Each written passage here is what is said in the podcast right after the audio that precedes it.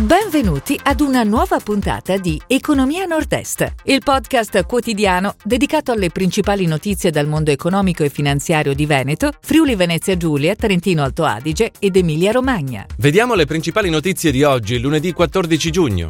Trenitalia, 660 milioni di investimento in Veneto. Fincantieri al via i lavori per Explora Primo. Luxottica entra nel capitale di Mazzucchelli. ETA Agency verso un 2021 da record. Risto 3, fatturato in calo. Le Monde attacca Brugnaro sulle grandi navi. Risparmiatori truffati, entro fine anno la conclusione dei lavori. Trenitalia, 660 milioni di investimento in Veneto. È stata inaugurata nel weekend la nuova linea elettrificata Conegliano-Belluno, che fa parte del progetto per unire il capoluogo delle Dolomiti con Venezia, grazie a un collegamento diretto effettuato da un treno a trazione elettrica. I 47 km di linea elettrificata consentiranno così una riduzione significativa dei tempi di viaggio. Trenitalia prevede di investire nei prossimi due o tre anni 660 milioni di euro per il rinnovo del materiale materiale rotabile in Veneto.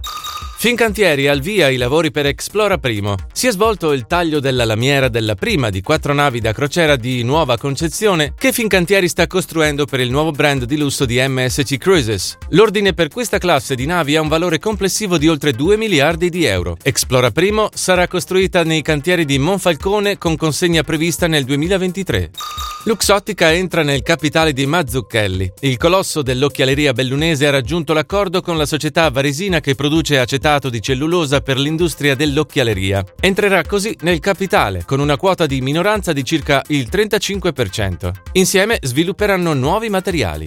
ITA Agency verso un 2021 da record. Per l'azienda del settore tabacco di Carbonera, l'anno della pandemia si chiude con un'alta marginalità. ITA Agency segna un fatturato nel 2020 a oltre 47 milioni di euro, meno 17% rispetto al 19. Cresce a 707 mila euro, più 37% sul 2019 l'utile netto. Bene l'inizio del 2021.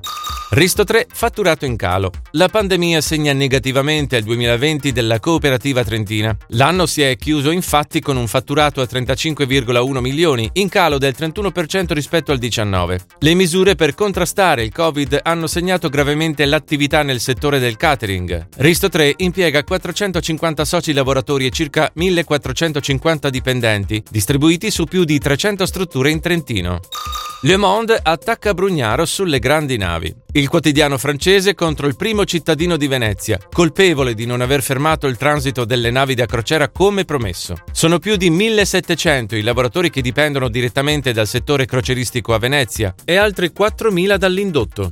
Risparmiatori truffati entro fine anno la conclusione dei lavori. Secondo il ministro per i rapporti con il Parlamento Federico D'Inca, entro la fine dell'anno tutte le domande di ristoro pervenute alla Consap per attingere al fondo di indennizzo dei risparmiatori saranno evase. Su 144.000 domande presentate, 72.000 domande sono già state esaminate e sono stati erogati aiuti per circa 250 milioni di euro. Si chiude così la puntata odierna di Economia Nord-Est, il podcast quotidiano dedicato alle principali notizie dal mondo economico e finanziario di Veneto, Friuli Venezia Giulia, Trentino Alto Adige ed Emilia Romagna. Appuntamento a domani!